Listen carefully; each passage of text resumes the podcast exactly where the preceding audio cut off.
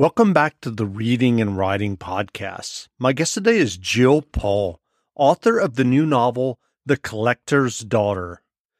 Gill's novels have been USA Today, Toronto Globe and Mail, and Amazon bestsellers, and her novels have been translated into 20 different languages. Gill, welcome to the podcast. Thank you very much. I'm delighted to be here. Wonderful. If someone hasn't yet heard about your new novel, The Collector's Daughter, how would you describe the novel?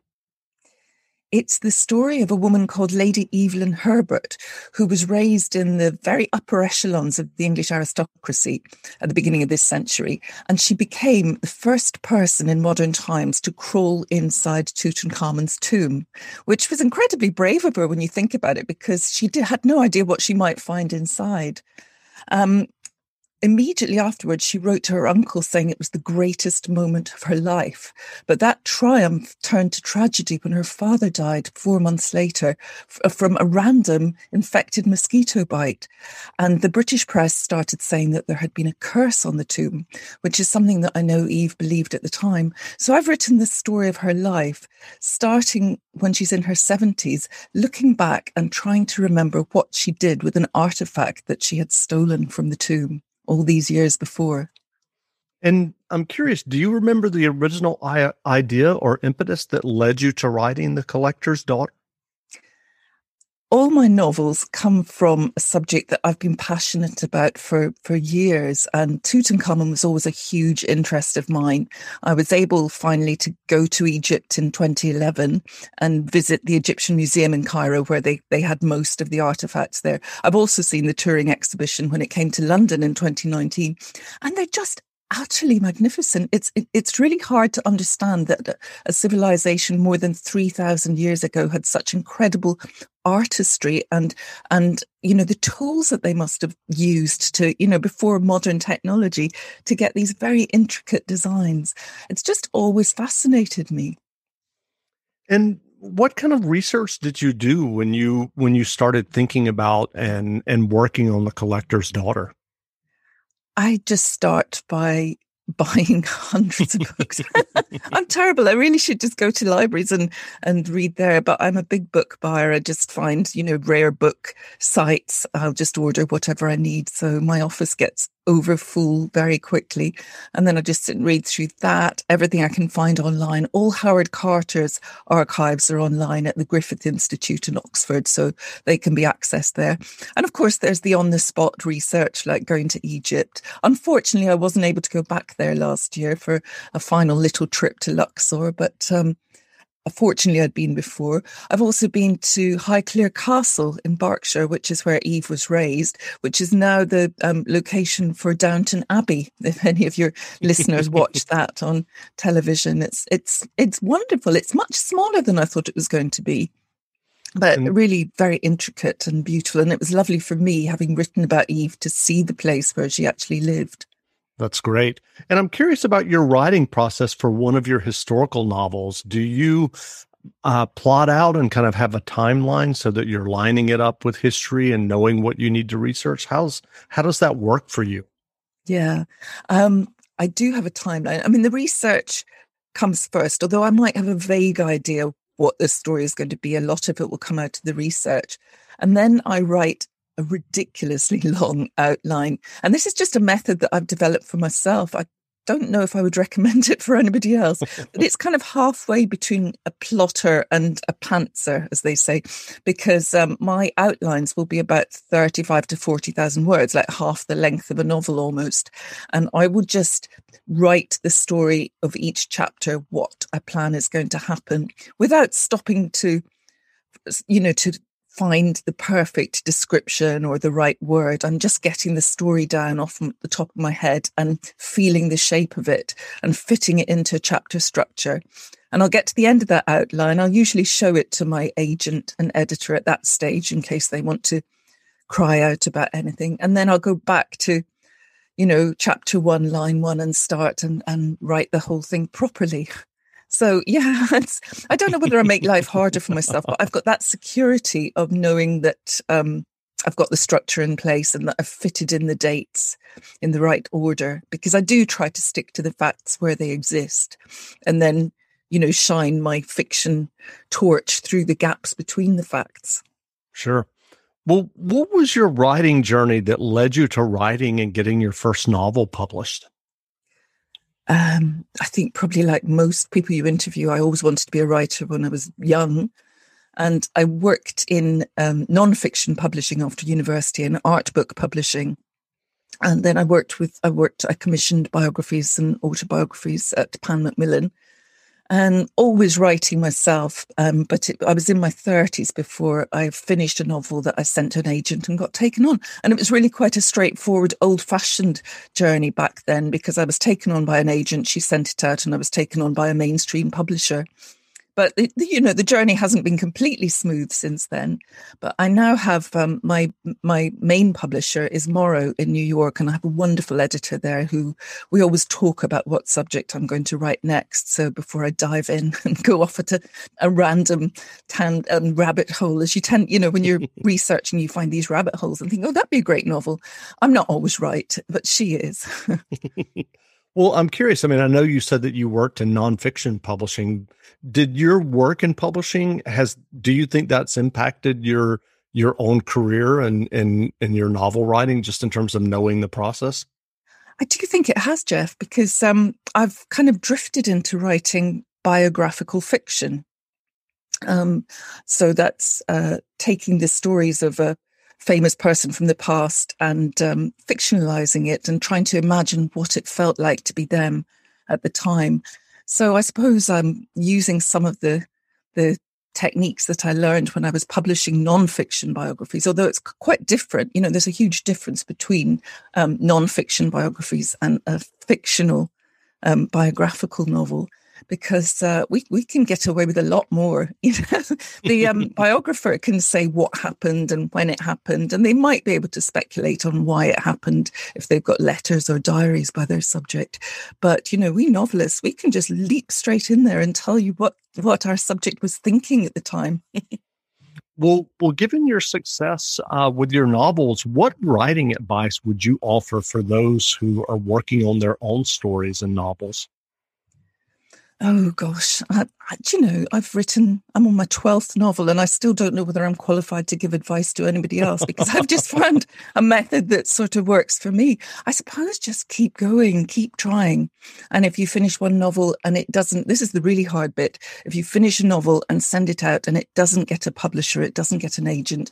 The really tough bit is to start another novel, but keep going because the whole time that you're writing, it's like, you know, lots of people say this, it's like a muscle. You are getting better all the time. You're getting better at story shape and um, expressing yourself. And also read lots in, in the genre that you want to write in, because um, that really gives you a sense of what shape the stories should be. I'm curious, before you submitted that first novel in your, I think you said your late 30s, had you written other novels that you didn't feel like were ready for submission? yeah, um, I don't think I completely finished it, but I have a very a very autobiographical one that I wrote in my twenties about a disastrous love affair, which which I really hope nobody ever finds. well, what novels or nonfiction books have you read recently that you enjoyed? Oh gosh, I'm reading the entire time. Um, I, I, usually stick within the historical fiction genre, except when a friend's recommendation makes me step outside. And one recommendation earlier this year was The Searcher by, um, oh my goodness, is it Tana French, Irish writer? Right. And it's it's absolutely wonderful. It's about a Chicago, a retired Chicago detective who arrives in a tiny village in Ireland to just enjoy himself, do up a cabin and, and do some fishing. And he finds out about a local boy who's disappeared and he can't resist investigating it. But it's so atmospheric. It's absolutely wonderful. Um, another one I read recently, which um, was Taylor Jenkins Reid's um, Malibu Rising, which is just fabulous. Um, it's just pure escapism. Really makes you want to take up surfing. and it's set in Malibu all, all in one day as um, some siblings organize a big party. And uh, yeah, that's real escapist holiday reads. so in your in your own life, do you remember um, when you first started reading? What what books or authors kind of captivated you? Um, I liked witches and fairies, and um, I have a photo of me aged about four sitting reading a book, which is Esmeralda's Enchanted Eyes, I think it's called. and it's a big book, but yes. I loved Heidi by Johanna Spyri. Have you come across that? It's, I have not. Uh, it was written in the 1880s, 1890s about a little orphan girl living up in the high Alps. And she's forced to leave her grandfather there and go into town. And I cried my eyes out every time. It was the first time I really came across the power of literature to move you emotionally. And and I'm curious, when did when did you first start writing? After you you know obviously had this love of reading, do you remember when that happened? Um, I used to write a magazine um, at the age of about eight that I just distributed to our neighbours. You know, and handwriting every copy. We didn't have a photocopier. I don't think any of them survived. They must have been pretty pretty dire. and uh, I just carried on through my teens. I lived in Spain. Um, during my late teens, early 20s, and um, tried to write the whole time I was there, mostly short stories. I wasn't tempted into full length novels at that time, that came later. But it was in my 30s, I found a writing group called Writing Space, which is an, in North London where I live. And it was a woman called Carol Cornish that sat us all down round, her kitchen table every Friday evening for two hours every Friday and she would put strange objects in the middle of her kitchen table. And to start with, we had to describe these objects. It might be, uh, you know, something that we taste, and we had to describe the taste, or an unusual smell, or a, rough texture. And we had to find a way of getting across uh, in original language what this was about. And it was a great exercise. And then we'd go on every week and we'd discuss different aspects of characterization. It wasn't the kind of reading group where you sat and read long extracts from your own work in progress. Right. It was more about learning the tools of the trades. But she she was fantastic. Actually, that's one tip to go back to your earlier question. I do think that if you can find a good writing group, then that really helps. And I'm curious, did you stay in touch with any of the people in that group? I am, yes, loads of them. Yeah.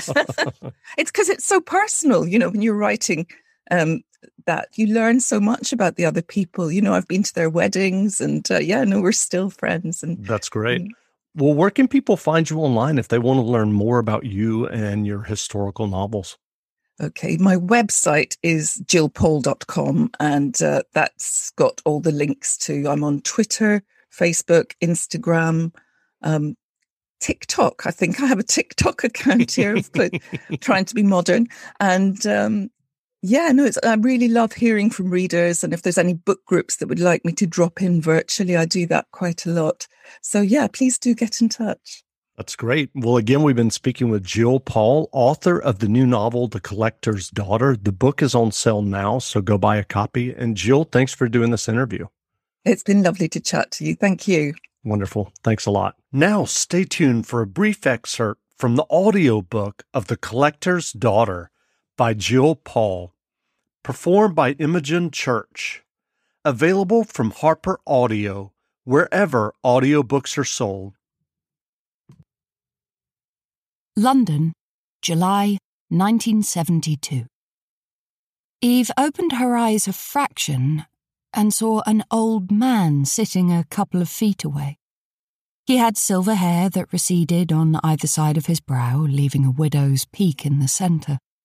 She shut her eyes again and watched the fuzzy shapes that glimmered and danced in her visual field. The next time she opened her eyelids, the man was still there.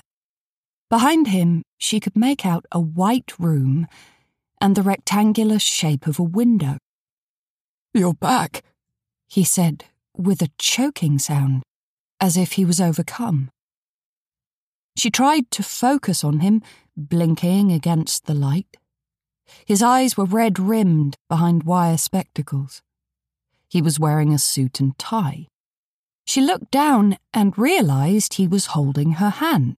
At least, the hand was attached to an arm that led up to her body, so it must be hers. but she couldn't feel it, couldn't make the fingers respond. That wasn't good.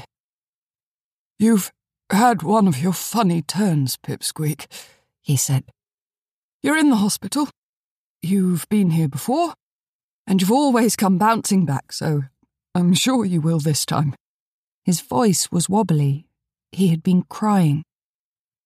She looked around.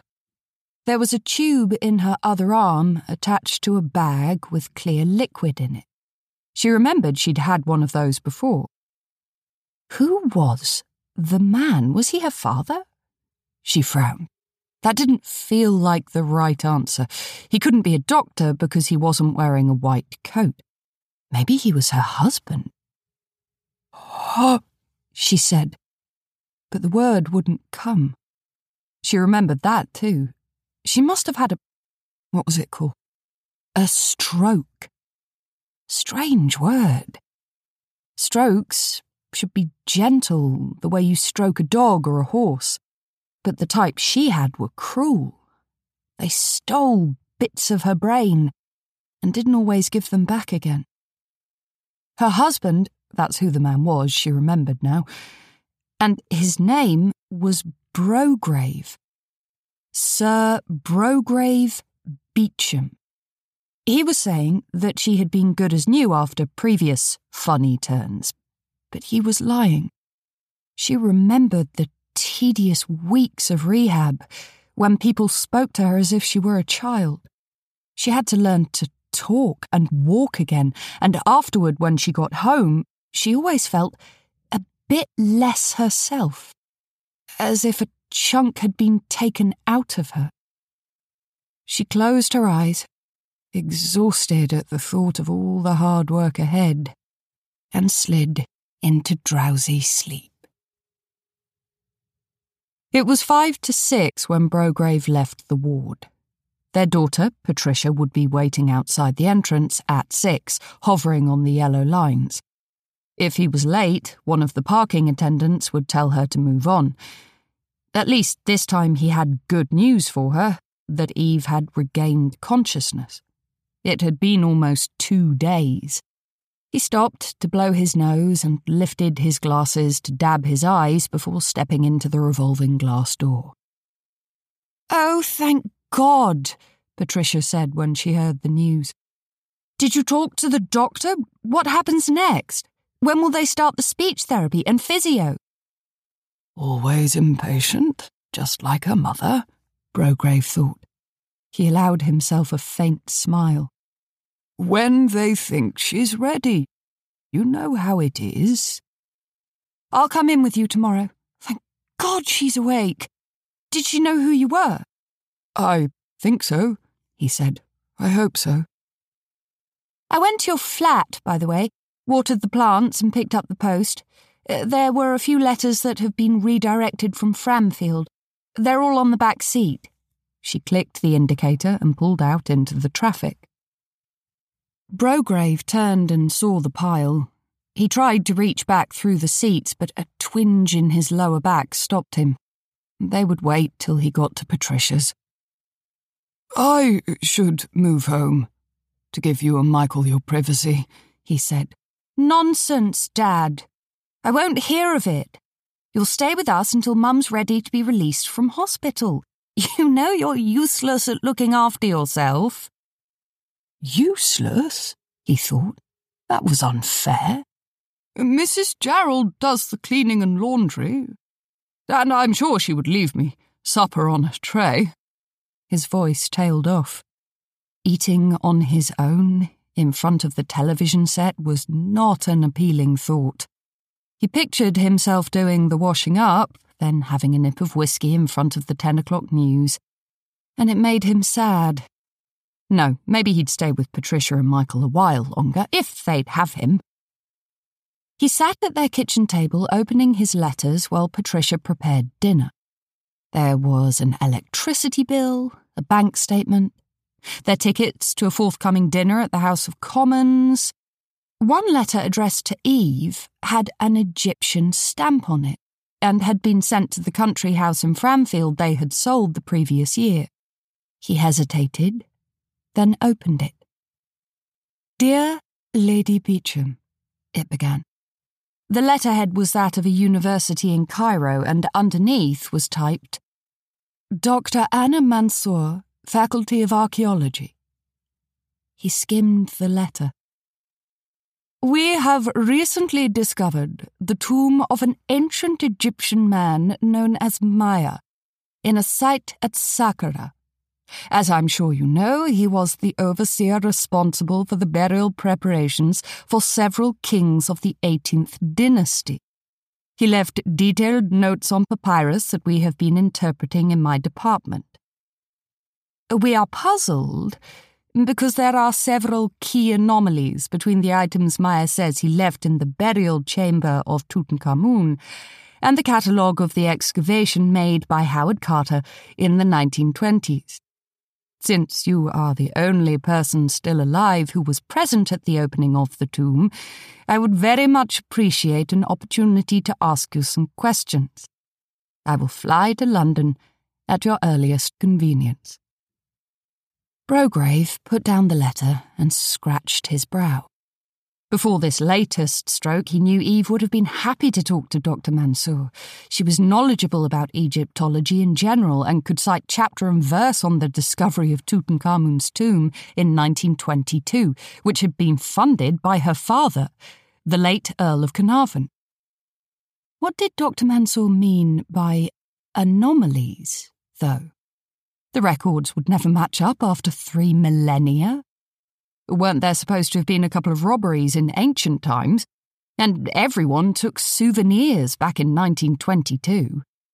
He thought of the gold box Eve had kept as a memento from the tomb, a stinky old thing with some kind of ancient ointment in it. That wouldn't have appeared in Howard's catalogue. How should he reply to this letter? He glanced at the date and realised it had been written in April, three months earlier. There was no rush. Academic studies tended to take years to complete. He would wait until Eve was better, and then she could reply herself.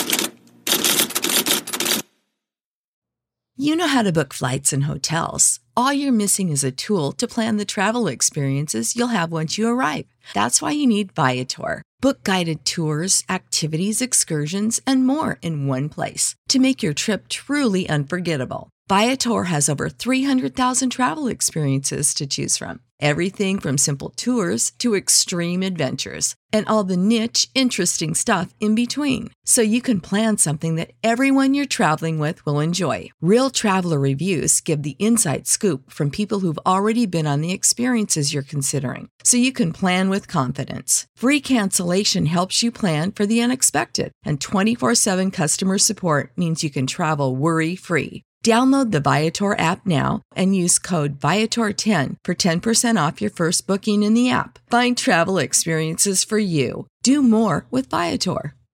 Sick of being upsold at gyms? My guy, you're currently a base member. For $90 more, I can upgrade you to our Shred membership. For 130 more, you'll be a Swole member. And for just $300 more, you'll reach Sweat Platinum. At Planet Fitness, you'll get energy without the upsell. Never pushy, always free fitness training and equipment for every workout. It's fitness that fits your budget. Join Planet Fitness for just $1 down and $10 a month. Cancel anytime. Deal ends Friday, May 10th. See Home Club for details.